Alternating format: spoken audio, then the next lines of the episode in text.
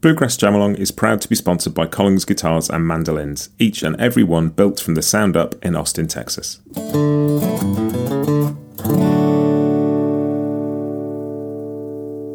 This episode is also brought to you by Peghead Nation, the home of roots music instruction. If you want to improve your playing, join me and thousands of other pickers getting better every day at pegheadnation.com.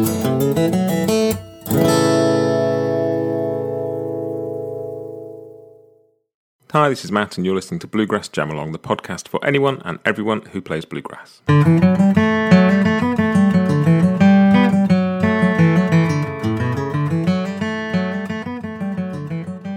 Playing a new tune this week. We are playing Big Sciota in the key of G at 75 BPM. Um, as always, there's chord sheets at bluegrassjamalong.com, and as always, we're going to keep the chat nice and minimal, and we're just going to go on with playing. So, this is the You Play lead track, so I'm going to play backup, and you can play the tune.